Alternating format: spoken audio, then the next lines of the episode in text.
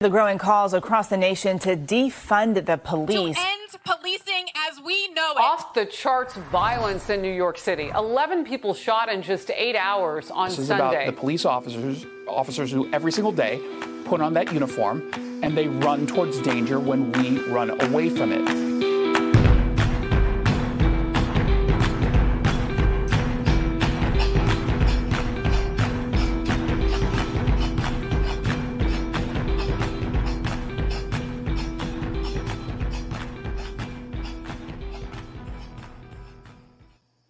You were born and raised in the 12th precinct, I think is what you said. 50, 52nd precinct. 52nd. God, I was way Not 53rd precinct, which was in car 54. Where are you? But in the, the non-existent 53rd precinct. But I was in 52nd precinct. And I, I, we were talking about journalism, and you kind of like had like a cringe in your voice about journalism, and I wanted to ask you about that.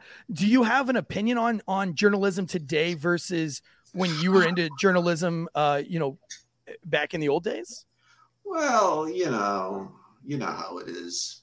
Things change. Journalism has changed. You know, in my youth, journalism had changed since my parents and grandparents' generation. Journalism has changed now. It's become very consumer driven, politically driven. It's no longer satisfying advertisers, it's satisfying uh, your audience, and your audience is very partisan. So journalism has become somewhat partisan. Um, which I really care for. That's my personal opinion, you know. Right, right. I think they could I think they should do better. They should do things the way I want them to do things because I'm always right, you see. So if they do things the way I want them to do things, it'll be perfect. That's and, I tell my wife about going to church. She's always wanting us to find a church. I said, if we could just find a church of Eric Tansey, I'd go every Sunday. Yeah, you know, exactly the point, you know. So, you know, I'm not crazy about what's happened to journalism recently. I well, after what's the what's what is what do, what did the polls say? Journalists have like a, a better, uh, you know, the used car salesmen are twice as popular as journalists.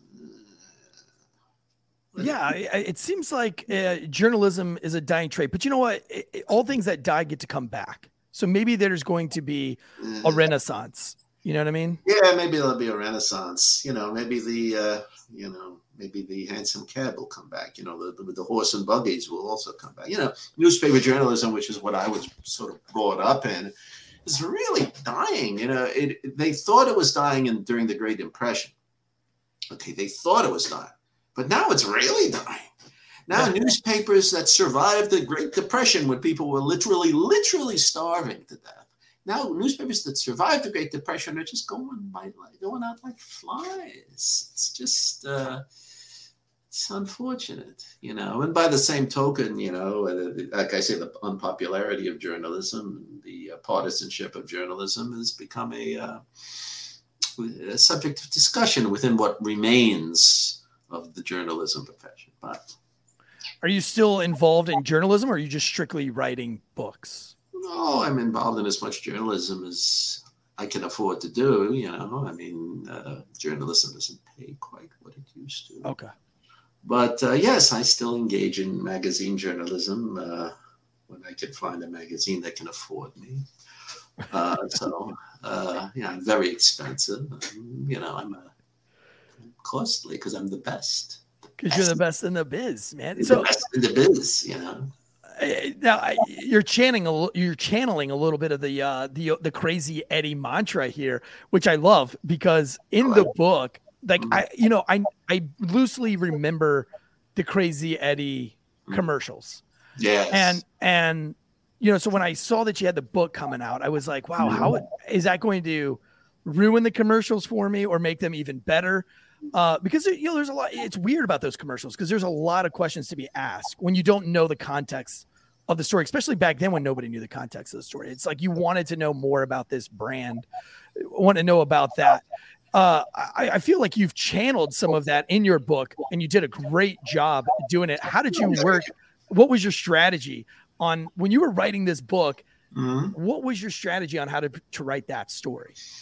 Well, you know, my feeling was just to let the story tell itself. As my old journalism professor at City College used to say, let the story tell itself, which, by the way, is pretty meaningless, you know, when you think about it. But nevertheless, I tried not to inject myself. You know, sometimes writers, when they write books, they they they they have, you know, a blank sheet of paper and complete creative control. So, oh, no, the time for me to tell about my my story, what I did, and I tried to keep out of it you know that's a mistake. It's an easy mistake which i've made in the past. You got i tried to keep myself out of it and just try to look at it from this standpoint of the reader. You know what's the reader going to want to read? You know is he going to want to turn the page? Is he going to want to go into the next chapter if i you know if it's just about me you know and just or if i read about stuff that might interest me but maybe not interest them?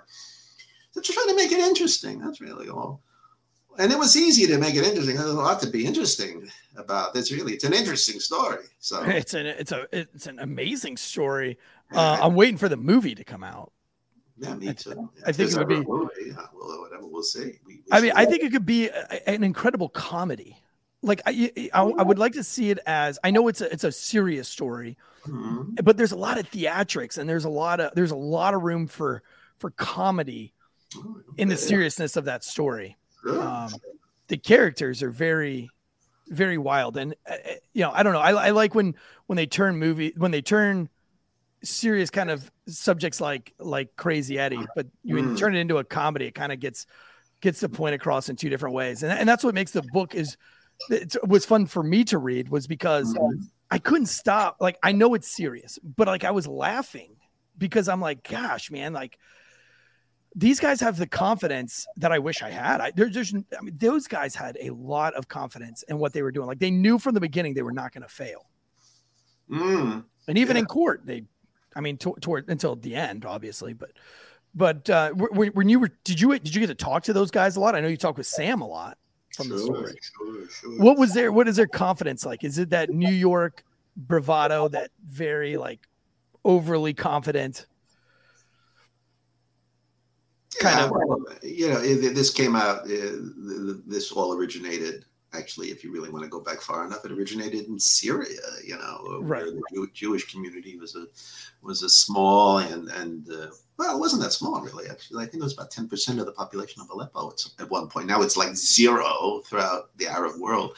But those days it was, it was aleppo was very multicultural and had a very large jewish community which was mainly in involved in the um, in the trade, you know, mercantile trade, and it was very. That's all that really Jews could do. You know, that was the only trade permitted uh, for Jews. They couldn't become doctors. They couldn't. I don't know if there were lawyers in those days. You know, they couldn't. They couldn't ride camels. It was. It was. They were persecuted. Jews were persecuted until they became merchants, and they were very good at being merchants. And and, and, Eddie sort of followed in that tradition. You know, they they came over. His grandparents came over in 1920 right after the First World War, because you know how things are in, in the Middle East. You know, wars never end, and so World War One never ended. You know, it ended in Europe, but it didn't end in the Middle East. It just continued. The Turks continued to fight the French. You know, it's, not commonly known, but there was the war continued through the 1920s. You know, um, and, and Turks were never really defeated. But anyway, so things got very bad for minorities. Obviously, there was genocide of the Armenians, and the Jews didn't get genocide. That was to come. But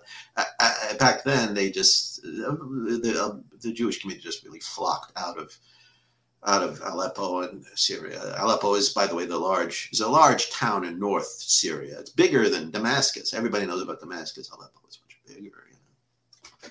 Anyway, so they came to New York they settled in the Lower East Side, the worst part of the Lower East Side, you know, because these were Jewish people. They wanted to live among other Jews. They wanted to know synagogues and other, but they were kind of like, you know, they didn't speak Yiddish, and they were like, uh, you know, they were like, uh, I wouldn't say oddballs, but they were like, but you know, they to them, the Jewish community uh, that uh, was throughout New York, New York, they were the oddballs. And what are they speaking this German dialect? It was so odd. They you know, the Syrian Jews spoke Arabic, which is almost Hebrew, you know. Um, but they just had to continue the mercantile tradition in New York City. And uh, that's when, uh, mainly in these this really crummy part of the Lower East Side, where they were sort of relegated to live on Allen Street. You know, it was a street 30 feet wide with an elevated train running overhead. You can imagine the kind of conditions. There were rats worse rats than today. I think rats are making a comeback in New York, as New York police can, can tell you. You know, New York rats are they're coming back.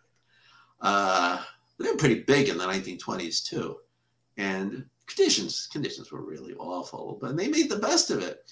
They couldn't speak English, they couldn't speak Yiddish. They just got by on their wits, and uh, they were great salesmen. They, if they didn't have a store, they would go out selling dry goods out of backpacks and out of push carts. They're great salesmen. Eddie came out of that tradition. Eddie became was set up in business by his father, who was a Syrian merchant, a Syrian window dresser. Actually, he made window displays throughout the country, and he became very wealthy, fairly fairly wealthy. And he set up his son in a store on Kings Highway, in, in a middle lower middle class part of New York City, out of the way part of New York City, and he sent it set him up here. And Eddie, you know, this was his only, this was his beginning. He only had like 40% of the store because he had two partners. He had his father and he had a cousin as a partner. So he everything well, everything was sort of stacked against him. And he got into the electronics business as a small merchant in, in Kings Highway. And, you know, it's real American. You can call it uh, you know, real American sort of American success story. You know, he except that in order to rise above his origins, he was committing fraud left and right and right and left. You know, and that's what the book is about all the fraud he was committing, but accompanied by a real sharp instinct to, toward selling to the young people, his Eddie's generation. He, he had a real genius at selling to young people uh, that no one else had. Now, were they the first to really do commercials like that? Like, I, I, I, was too young to remember, but I can remember those commercials in particular. But was anybody else doing commercials like that? Well, um, there actually were sort of similar commercials uh, that were carried out by. Uh, there, was, there was this guy a few years earlier, before Eddie. Eddie started his commercials in 1976 and in the early 70s, you know, there was there were commercials by by a guy who, called Jerry Rosenberg, J E J G G J E G E Electronics, who put on a hard hat. He they, uh, uh, you know, come to Jerry. You know, come. He he had a sort of a similar shtick, you know. Yeah. And in, in in California back in the 50s, and I don't, I don't even know if Eddie even knew about this. Uh, you know, there there was a um, there was a merchant. Uh, there, there, was a merchant who used to sell cars. You know, by, by doing that, it, it, it, it the whole idea of having a crazy merchant, a guy who is so crazy, he's practically giving stuff away. That's that's old. That's been around forever. And as a matter of fact, I made I just made a brief allusion earlier to Car 54. Where are you? You know, very popular TV show there was one commercial where they had this big segment on a, on a merchant who did just that. And Eddie was a devotee of Car 54, where are you? Yeah, so undoubtedly he was aware of that. And he stole, like everything, he stole the idea. Yeah, there's nothing wrong with that because he did it better than anyone in the past, better than anyone in history. The crazy version shtick. Yeah, yeah. They, I, I, it worked for them. They, but they say, I guess they always say like nothing is original. Like nothing, nothing is original. original. Nothing's original. Um, but I do think it's, I think it's fitting right now, um, to, because we're talking about uh, commercials and audacious ads and ad reads. Uh, but you know, we as on this show, we have to uh, sell ads to keep the show driving on air. So in your like in honor of you, all right, or like maybe in honor of of Crazy Eddie, paying tribute and homage, I'm gonna do today's ad read in my best Eddie uh impersonation as I can. Are you ready? Go ahead. All right, today, baby, Ghostbed. Ghostbed.com. Today's show is brought to you by Ghostbed, made in the good old USA, baby. USA, USA, where journalism might be dead, but you know what? It's coming back, baby. And the renaissance of journalism is coming back in the USA. This Labor Day weekend, GhostBed is offering 30% off luxury adjustable bases, 25% off of bedding. I don't know how they do these sales. 40 to 50% off adjustable base bundles, 50% off the memory foam toppers. Use that promo code Wolfpack for additional savings. If you don't use that promo code, make sure that when you go to the checkout, if you're using the other sales that are on the site, make sure in the customer survey you drop Wolfpack in there that you heard about them on Failure to Stop. Gives us credit, baby. We all love GhostBed.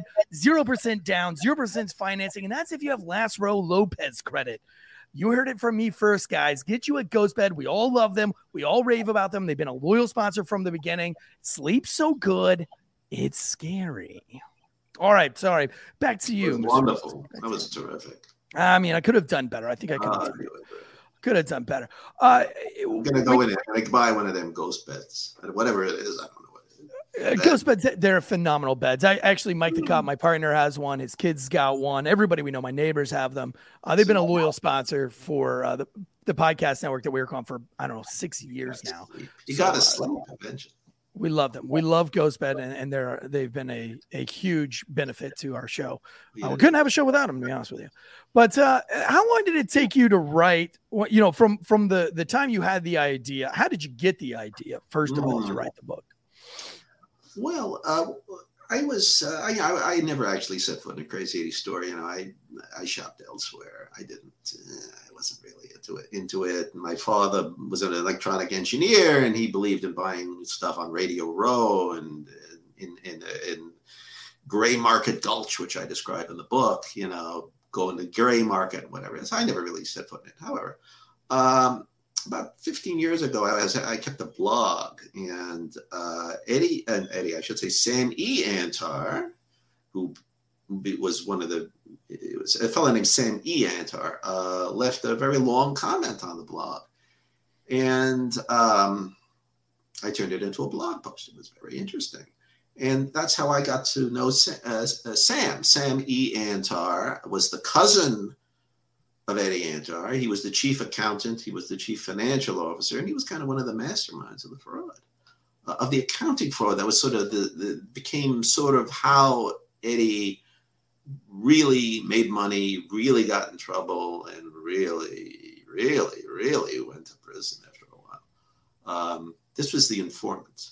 This was Right. the whistleblower, the informant, the whatever you want to call that. And he, he was very, a very interesting character. By the time he contacted me, by the time I got to know him, he had, I think, really completely reformed. He, you know, he had gotten into religion, it's a Jewish religion. He was, you know, concept of teshuva, repentance. He was really into it, you know. And I've known a lot of of guys who were criminals, who were felons, and you know, the frankly, the majority of them don't really reform. They just, you know, well, they don't really reform. They just don't, you know. Right, they're just more sorry that they got caught. They're just sorry they got caught. Well, he was sorry he got caught. And look, he's the first to admit, look, uh, you know, I'm sorry I got caught. And that's like, I don't want to speak for him. But he can do that himself. Oh, I, his interviews are are are incredible. I, I I think it was like a TED talk I saw him on. I, the guy is super funny. Matter of fact, when I first saw his interview, I thought he was Crazy Eddie for a second. Oh, yeah, yeah, yeah. But he wasn't. He was Eddie's kid cousin, Yeah. uh, the little nerd, you know, who was really into finance. And he was the one who was, you know, nobody really thought very much of him. He was this little guy, this little nerd, and hey, he eventually guided Eddie in the right path, the path toward real big time criminality. He was one of the few people uh, of his generation in in in, in, that, in in his family who had gone to college. Um, he was going to be the accountant, uh, the family accountant. There was already a family lawyer. He was going to be the family accountant, and he was. And so he, I got to know him. I got to know Sam, and through Sam, I got a window into Crazy Eddie. And over time, I, I decided to write a book. And and how long did it take you to to write the book? Oh, uh, I had sort of conducted preliminary interviews a long time ago, you know, just sort of get an idea of what it was about, and you know, have something to go to publishers with, sort of. Uh, that was a long time ago, and I was diverted by other projects. You know, I went to work at Portfolio Magazine for a time, and I wrote a, another book, you know, in the interim on another subject. Uh, I I started working on this book really full time just as the pandemic began. How's that for luck? just really, literally, Mar- I, I remember some, signed the contract in February, I believe it was, in March 2020 is when I began work. Well, I, I feel like that would be a little bit easier because then you're just stuck at home and you have no excuse to do anything else but sit home and write. True, but as any police officer can attest, if you're investigating something, you want to go and meet them in person. You just don't want to. Oh, yeah, that's. I would have wanted to go and talk to these people in person. Right.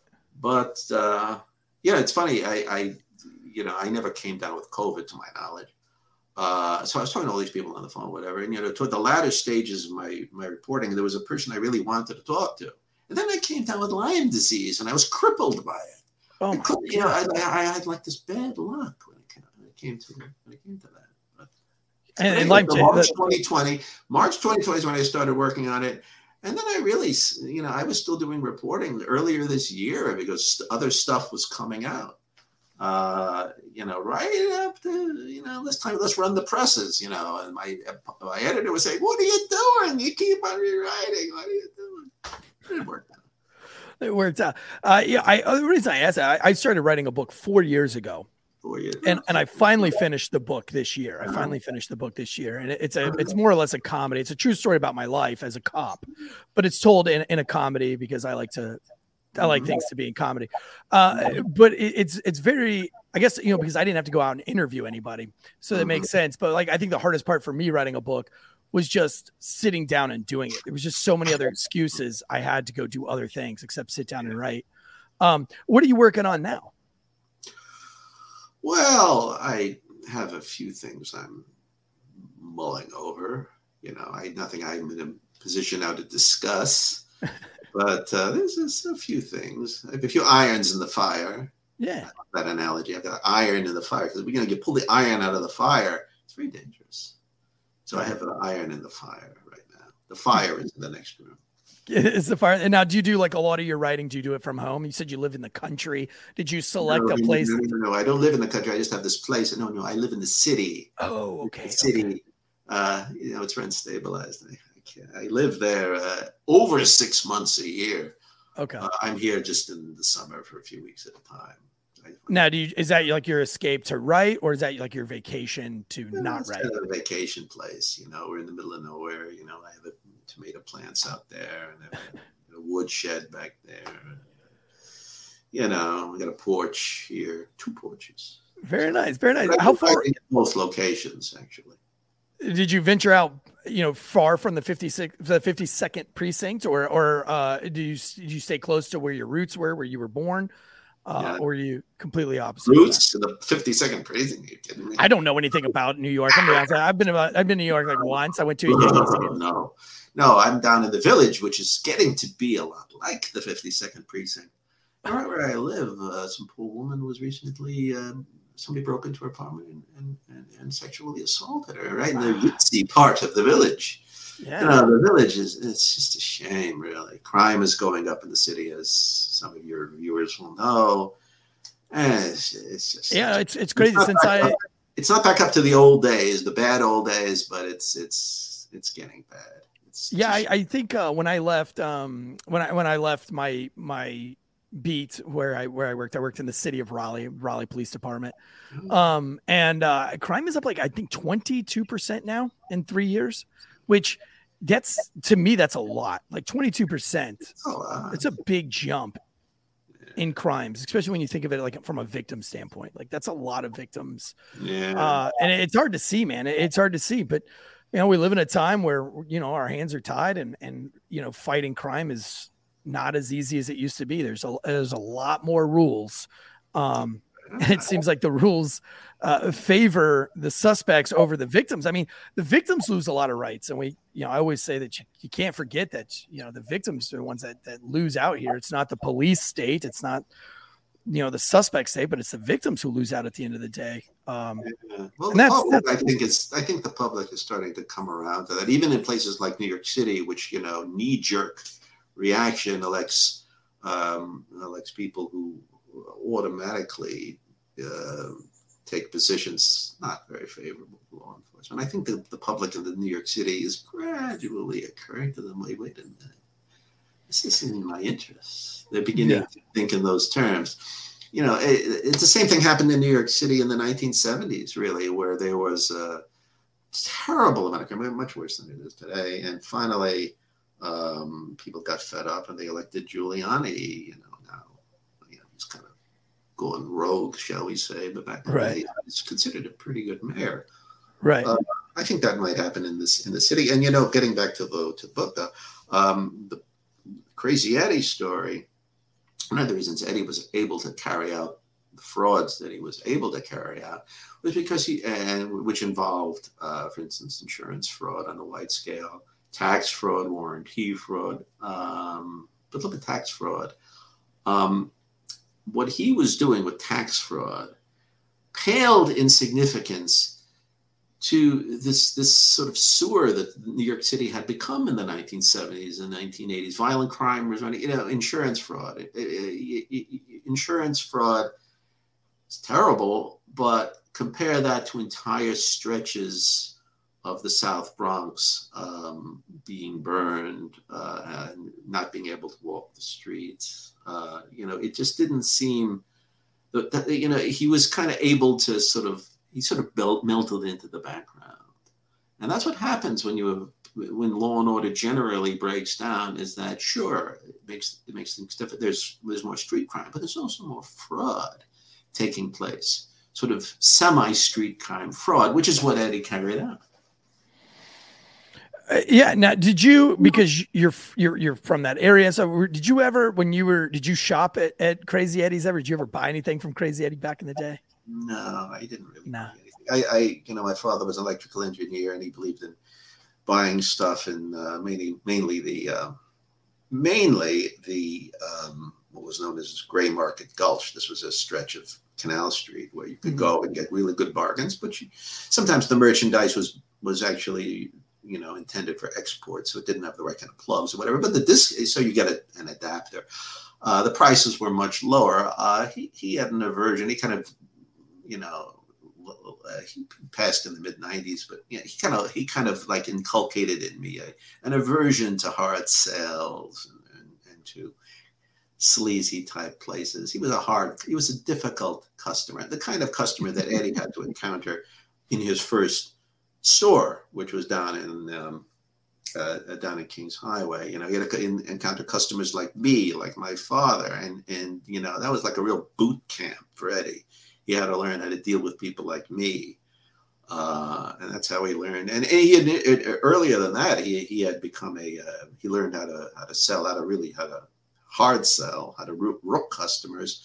Uh, on Times Square. In the days when Times Square was re- wasn't like Disneyland like it is today. It was really a sewer. It was really the pits, and it was lined with these gift shops uh, that ripped off. That were that were there for the exclusive purpose of ripping off uh, tourists. And this is how he learned how to rip people off. You know, he the markup. You know, you, you take a fifty dollar camera, you sell it for five hundred dollars, that kind of thing. Blatant rip off. This is how he learned. Um, you know the techniques of salesmanship that he brought to, uh, to Crazy Eddie. Uh, switching gears over, you, you're the book before this one was that was the the book before this one Born to Steal. No, I did a book uh, after uh, around the time of the financial crisis on uh, Ayn Rand. Ayn Rand. Yeah, I didn't know if Ayn Rand or Born to Steal came first. Yeah, um, but it still came first. Okay, and Born to Steal a lot about the mafia, and I've actually had Michael Franzese on the show uh, from the Colombo family. Fascinating, fascinating episode. Um, how how was that writing that book, and what was the research into that book like, Born to Steal, versus kind of this one?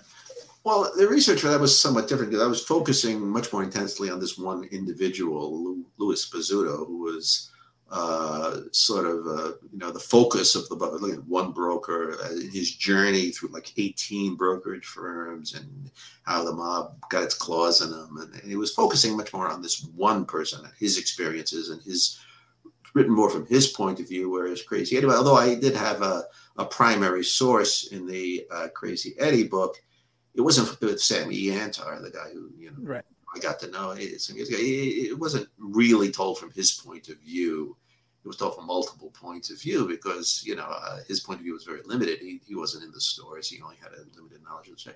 So it turned out to be you know uh, multiple sources based largely. The book is based uh, largely on the public record, which is just not stuff you can just go on the internet and pull off, but stuff that enter the public domain, court transcripts, depositions. Um, you know, we're talking about stuff that happened 30 years ago and more. So, um, you know, even in you know, even if I could interview a person, it's always better to have the testimony that they gave not long after the events. So, sure, I wasn't able to interview, for instance, Eddie's wife, who was a major character in the story, his first wife, but I had all their depositions, or most of her deposition testimony. So, not superior to whatever she might recall, you know, 30 years. I would have wanted to talk to her, but she didn't want to talk to me. So, uh, Debbie one, Did you get to talk to Debbie too?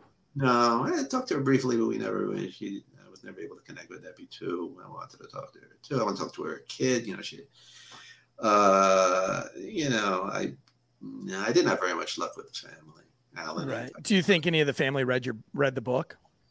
Well, I know that they hated the book before it came out because I know some of them posted on uh, on Facebook, you know, which they hated. It was terrible book, but they didn't even come out. In fact, I was still in the process of editing the book. I remember at the time, and I agreed on it because yeah, it had been announced it was announced in, I believe, February, and um, uh, immediately, because the the title immediately told them this is not going to be a puff piece on Eddie, a retail gangster.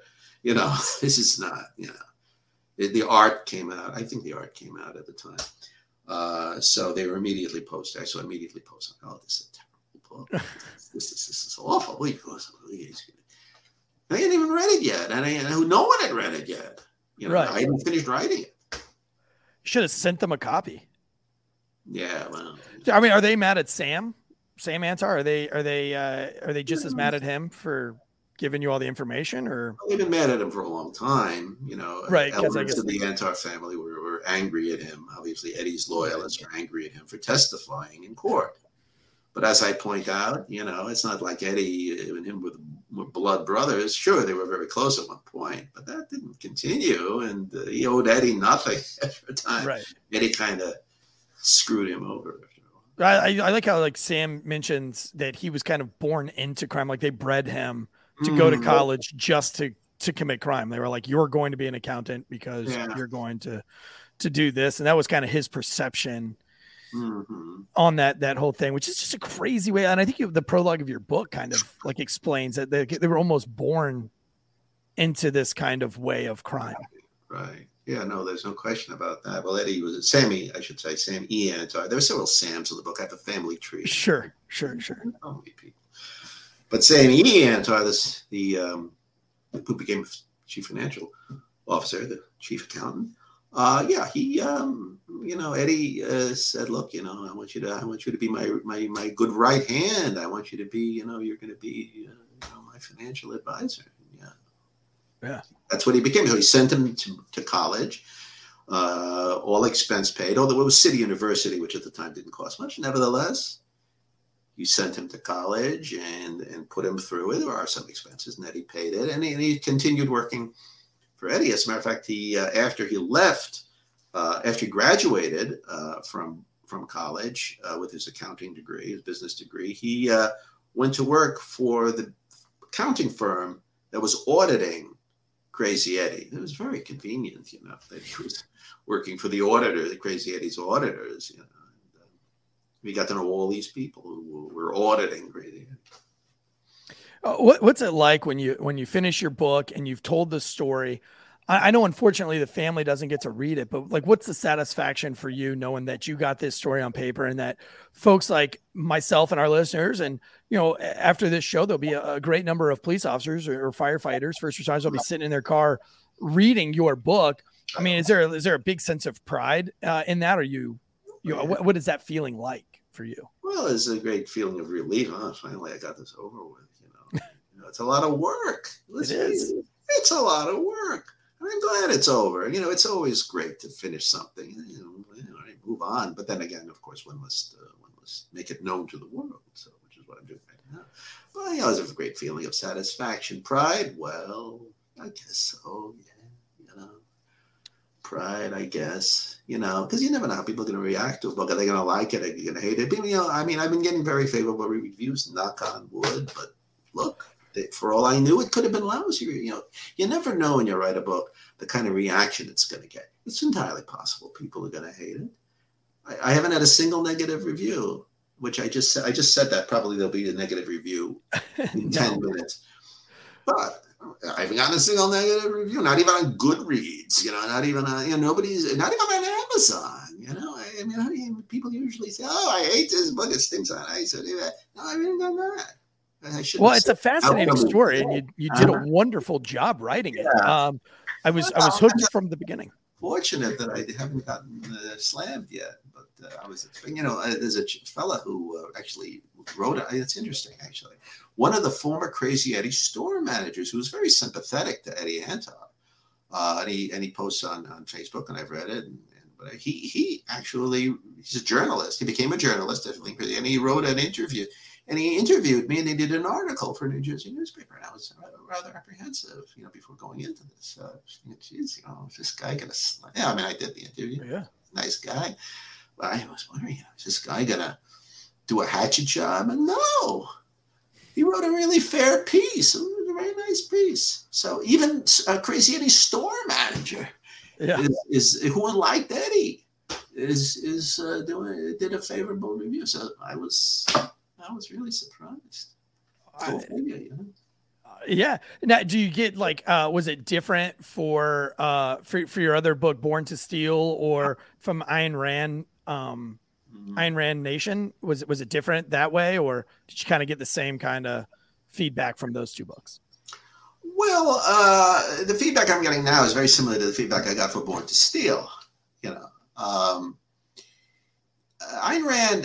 The, the, my I had a book on Ayn Rand, how Ayn Rand, this this philosopher, was influencing, um, you know, the way people were approaching the financial crisis. Kind of, it's you know, she's very uh, influential with Wall Street executives and financiers and politicians and so forth. Uh, the thing about that that book and, and that person is that well, she's been dead for about 30 years, but she has a cult following, you know.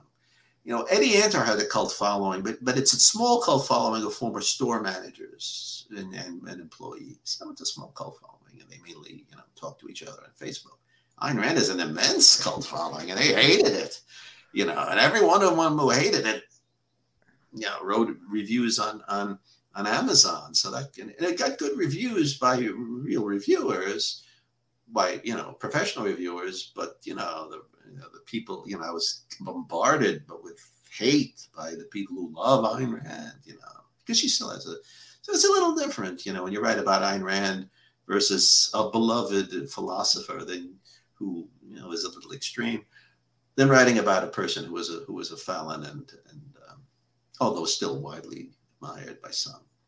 Now, has anybody else from the Crazy Eddie family that you know of read the book and, and reached out to you? Mm, nobody's reached out to me uh, from the Crazy Eddie family. No, I haven't had any reach reaching out. Uh, it's been um, I don't know whether they've read it. I say, they hated it. Um, Right. So I don't know whether uh, you know. I haven't had any. I haven't gotten any reaction, but you know, it's, it's early, so we'll see. Now, uh, when you when you're out on the the you know you have to sell sell the book, obviously.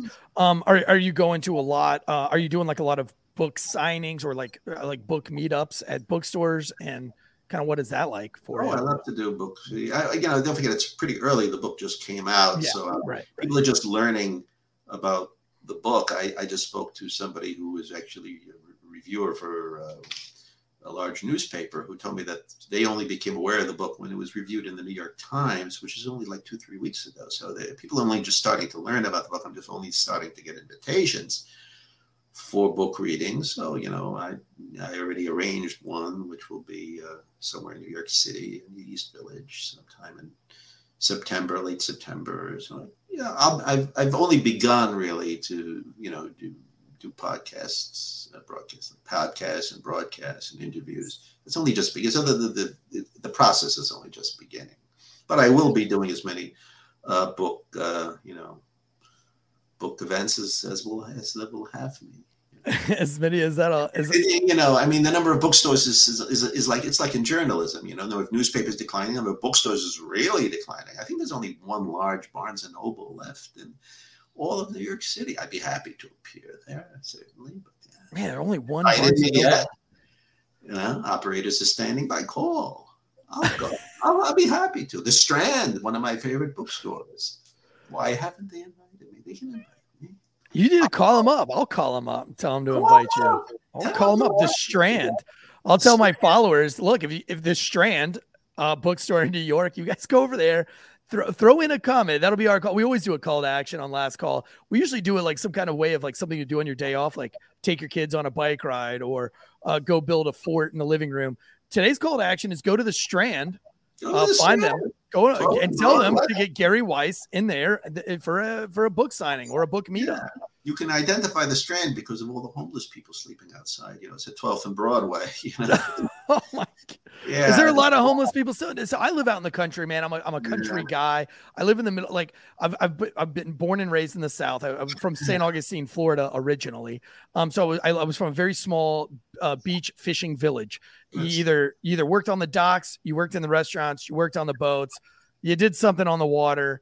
Um, and, and so the, you know, the, it was a very small town vibe. And now I live in the middle of nowhere, North Carolina Nice. and uh and it's the same way so i'm not a big city guy i don't know we don't see a lot of homeless people and even in raleigh raleigh did not have you know i did a live show in austin texas and i'd never seen more homeless people in my entire life really, Austin, No. Texas. oh man it was now i went back this year so that was two years ago but this year i went back for another live show and they had cleaned it up a lot because they passed some new ordinances that they couldn't just sleep anywhere um, i have not been in new york in probably 25 years so I don't know a lot about what New York City. is. changed. Believe you me. Hoo, has it changed? Last time I was there, the World Trade Centers were still there, and there you uh, go. Uh, so it's been it's been a hot hot minute. Is is is the homeless is the homeless problem getting worse or is it getting better in New York? Well, nothing's getting better in New York. I mean, uh, I mean, what, what is getting better? If you can identify one thing about New York City that's getting better, I mean, well, there's more luxury housing. I mean, Wow. you know, to put up, you know, where the homeless people can can rent apartments for eighty thousand dollars a month. You know, eh, New York City is becoming a city of the extremely wealthy and, and, and the homeless and the extremely poor. The middle class is being sort of squeezed out. This is taking place throughout all five boroughs. You, know, you can't buy a house. Or an apartment. Well, you can't buy an apartment in, in New York City eh, without, you know, unless you've won the lottery or, or something. It's, it's. It's it's crazy because uh, you know where where I live, I know more New Yorkers than I know North Carolinians. Everybody that lives here is from New York. Everybody, and they all talk about New York though. And I've always wondered, is like why why do you leave New York? Well, why, did you- leave, why did they leave New York in the 1970s? In the 1970s, New York lost at least the census found 10% of the population departed between 1970 and 1980. And now, of course, that's the census, so it's always an underestimate. Mhm. 10% population decline in the 1970s. Why? It's because of crime. That's it. No other reason. Crime. It wasn't. It wasn't anything else.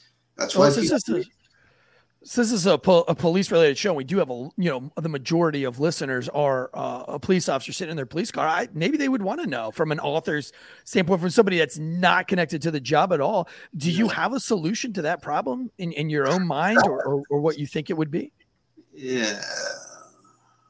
No, I don't really. I mean, uh, I'm not an expert in law enforcement. You know, I don't know. I don't know. I barely know my own business, much less how to tell other people how to do their jobs. You know, I hate it when people tell me how to do my job. I'm not going to tell someone how to do their job, how to run the police force in New York City. I know that uh, you know it's this crime is going up. They got to do something about it. You know, and they're not. They're not you know, Eric Adams, we have a new police uh, commission. Uh, Oh, do you? no, we have a new mayor, I should say. I don't know. He talks a good game, but I, I don't know. Yeah, I, I I don't know that it's so much like the police officers. Like the police officers have like a very basic Yeah. job to do, but it's all the politics. It's it's all the upper management that Yeah. really pulls the strings on how the job is done. So it's not like I think like every cop probably has their own idea on how they could clean up the city, but like you know, it's it. You're kind of like beating a drum on deaf ears. Nobody's nobody's listening. Nobody Nobody, nobody, cares cares. about what the beat cop said. Nobody cared about what the beat cop said in the 1970s, and they're not going to care about what the beat cop says, says today. You know, I knew, I sort of had a sense uh, that things were going to start to really get bad in New York City after de Blasio became mayor. And when he permitted crowds of demonstrators to block traffic on the Brooklyn As soon as he did that, that was, that was Bloomberg would not have allowed that. The previous mayor Bloomberg would not have allowed that. But I said, No. it's allowing people to do this. That's not that's not going to work. If this is this, and and that of course is a decision made at the very top. It's not made by the policeman. It's made at the very top. As soon as that happened, and that was a good uh, good eight years ago. As soon as that happened, I knew things were going to start to turn bad. You know, because Yeah. if you can't enforce, if, if if people are not safe, if people are not safe in their homes and in their businesses, they're going to get out.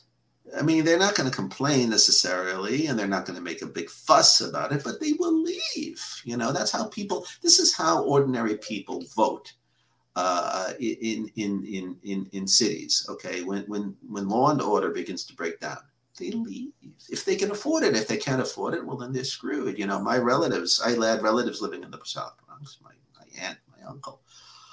Uh, they were stuck there. They couldn't afford to leave, so they had to withstand it. You know, and the funny thing is, crime is a war on the poor. See, whether it's fraud, crazy Eddie, yeah. it's primarily, although, well, crazy Eddie was, he also committed fraud against the government, and insurance companies. But look, fraud, street crime is a is a crime against. I, this I much I know. That crime is a war against the poor, and it's a against a war against people who don't have a voice. And that's the irony, because the people who have the voice are least interested in correcting the problem. Right. Yeah. The- the least affected by it. Yeah, it's like it's not their problem. They just they kind of move on from it. Uh here's a real fun question. It'll probably be the last question I asked you for today. Um you're New York, born and bred. Yeah. Uh and I and I, I I'm guessing that you know, like most New Yorkers, a lot of pride in being from New York. Uh have you ever been to Chicago? I went to school actually right outside Chicago. I went to graduate school outside Chicago at Medill in Perfect. 70s, in Evanston, Illinois. And I would go into Chicago. Well, then the, then you will you will at least have context for my question. Chicago pizza or New York pizza? Well, you know, I haven't been to Chicago in a long time. I went back to Chicago on a business trip uh many in the 80s i guess in the uh, in the 90s and i went to a pizza place because i wanted to answer that question. I didn't really like the pizza. You know i, I just didn't care for it. I, I have to admit it. I think it had a thin crust. Okay. memory serves me right. It had a thin crust. Now, i don't what, what- what's this thin crust? You know I, I i i didn't care for it. But that was years ago. I am not qualified to really make a judgment I I love New. If there's one thing I remember about New York, uh, it was I was obsessed with the street hot dogs because I had never had a street hot dog. Um, they, they didn't have. We don't have street hot dog carts where I grew up. Uh, still don't have street hot dog carts where I'm at right now. Raleigh has a few, but in New York, I remember having a, a hot dog from the street and just thought it was the greatest thing on earth. And I and I ended up becoming like um uh, like not obsessed, but hot dogs became one of my favorite foods after my New York trip. I wanted hot dogs all the time, and I wanted different kind. I actually had a whole blog that was dedicated to gourmet hot dogs. Um, but the pizza, I also fell in love with the the New York the New York style pizza, Mm. and still to this day, I do crave New York style pizza, and, and it's my favorite style of pizza. I like it over Chicago style pizzas. Um, but I, I do like to debate people because a lot of people are, you know, it's kind of like right or left, right? Like everybody, you know, you uh, either love Chicago or you love New York style pizza. There's nobody. I haven't had that much Chicago pizza recently for me to you know, render. A, yeah, I think when I went to grad school, actually, I don't know if I even tried the pizza back then. It was probably better in those days. Do you have a favorite? Do you have a New York? Do you have a favorite New York cuisine? Or do, do do you like the hot dogs? Do you like the pizza? Is there something else in New York that's Hot more your style? very They are. I actually, I'll tell you, you know, you can really get good food if you know where to go in New York City. For instance, I mean, if you go down to, yeah, you can go to Coney Island and eat their their hot dogs, and they're good hot dogs and good fries at uh, Nathan's. Okay. Yep, yep. But if you just walk a few blocks over to the east, uh, there are these amazing Russian and Ukra- you know Eastern European. uh, Brighton Beach has amazing stores. You can get fantastic food. I mean, really good food. It's not American. It's like Georgian, Russian, blah blah blah. So at, at, at like less for, for less money, you know. So why, you know, yeah, sure, you can spend eleven dollars on, on a hot dog and fries, whatever, at, at Nathan's. You go over, you go over to Brighton Beach and get a real a real nice meal over there. If you know Yeah. go. uh, I, I I'm excited to venture back to New York and and hopefully I do get back up that way and and Yeah. Mr. Weiss, I appreciate you taking the time. Uh, last last question for you. Last question to follow it up. When you're writing, um, when you're writing your books, are you in your office, closed doors? Do you have a glass of wine? Do you have a glass of scotch? Is there a tea, a hot tea? What is your kind of like? What is your rhythm into getting into writing? A, a lot of cops have to write reports and things like that. And I always wonder what what is it that you do to kind of get you in the mood to write? How do you write? Well, I don't drink really. I don't really drink. It doesn't agree with me. It gives me a bellyache. I don't really drink. So I don't drink. I drink coffee, but I don't drink that much of it. I uh, I don't know. I just sort of uh, I never really think I haven't really thought about that. I just write when I'm sort of uh, uh when I'm sort of uh, in, I have nothing else I can do. It's really comes down to that. It's very hard work, you know. It's not easy. It's, it's very difficult. It is know? difficult. I try to write when I when I can when there's, there's nothing else. I have nothing else that I can. You know, I have no other distraction that I can use. I don't have to feed the cat. I don't have to whatever charge up my phone. Yeah, anything else, I'll do that. The planets are the planets up. Do you read a lot? Probably not as much as I as I should. You know, I probably should read more. You know, I, I, um, I am actually getting very interested in the uh, in the history of war. There's some really great books that come out of World War II recently. I'm sort of a history buff. Yeah. And there's a new Ben Macintyre book coming out on the. You know, when I was a kid, I used to read about Colditz. You know, I used to read about the books that came out on on, on the prisoner of war. Kind of, kind of interesting, you know, because I went to New York City public school, which were very much like prison. So I, you know, I've, I, I, I, have, I, I identified with the, with the prisoners. And there's a new book coming out on Colditz Castle by Ben Macintyre, who's a really good author. So I'm I pre-ordered that. Oh, nice. And the way I hope a lot of people pre-ordered Retail Gangster, and I it's going to be delivered in September.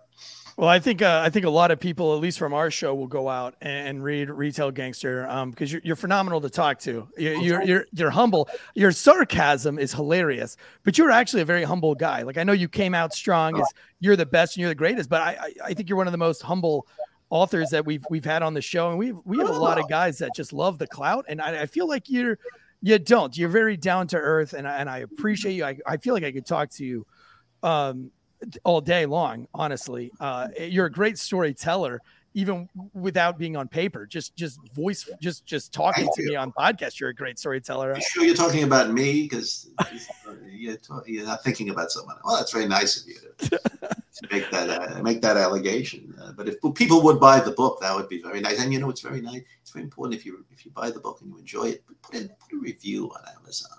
You know. Some of Eddie's pals have been leaving these ones, not reviewing even, but leaving one star without leaving a review. You know, like come on. Yeah, yeah. You gotta if you're gonna leave a one star, you at least you need to at least make it entertaining and let, let them know why. But uh, for for our guys out there, make sure you you head over to retailgangster.com. That's retailgangster.com. Buy the book, pre-order the book. It just came out. Look, I've read it. Order um, the book. It's not don't pre-order because no, it's coming out. It's, it's out. Order it. Out. Order the book. I've read it. Uh, it took me about three days, uh, two two and a half days to read it. It was very easy to read. Uh, it kept me going. Listen, if you're in your your your police car, you, you, you got. We always have books in our beat bag. Um, you got to have a book in your beat bag because you never know when you're sitting on that homicide scene for six to eight hours, locked in the house, waiting for the detectives to do their thing. You got nothing better to do. You reach in the the the the uh, the case and grab the book. This is a very easy book to read. It's it's very easy to follow the story. The characters are uh, each individual one is easy to remember and to plug away. And there's just story after story, and it just keeps getting better and better and better. Uh, I really did thoroughly enjoy the book. Leave a review. Way, I, I, apologize in advance that one of the major characters is an FBI man. I apologize. Oh, that's all right. I mean, like we you do. Know, I, I know mean, there's some tension between you know. Yeah, we've shit on the FBI quite a bit on here. Well, Probably not as much as we shit on state troopers. Yeah. I'm just kidding. We love all of them, but it's like the firefighter thing. Like we always like. I was in the army, so anytime there's a marine, I always have to just really go hard on the paint, uh, running the jokes. And so on this show, we do we do we go pretty hard on the FBI, yeah. and we go hard on state troopers. Those are the two that we we make we love to make well, fun of them. You gotta do that. I mean, yeah. but they're the toughest, so they they should be able to take it. Yeah. In theory, in theory, they should be able to take it. So, uh, nice. yeah. Do you ever write any? You ever going to write any law enforcement style books? Do you think? You've written them on the. Uh, you know, I you know I might. You know, look if this subject idea comes along, there's enough uh, interest in it. Sure. Yeah.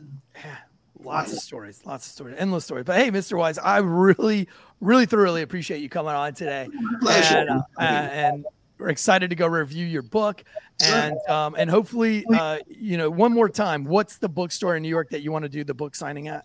Oh, well, yeah, the no. I mean, uh, the Strand bookstore, Barnes Strand. and Noble, but you know, honestly, uh, more important for your readership or viewership is to is to buy the book and put a nice review Yeah. on the Amazon.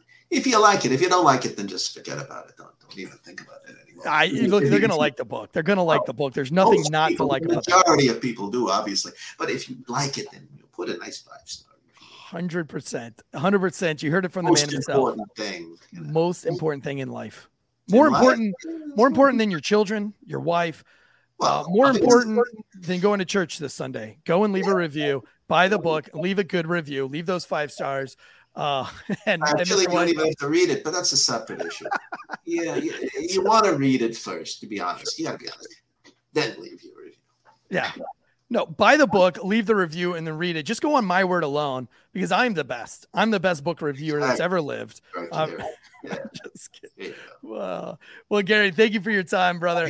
Uh, we'll talk to you soon, and uh, and thank you again for coming on, sir. My pleasure. Thanks for having me. Cheers.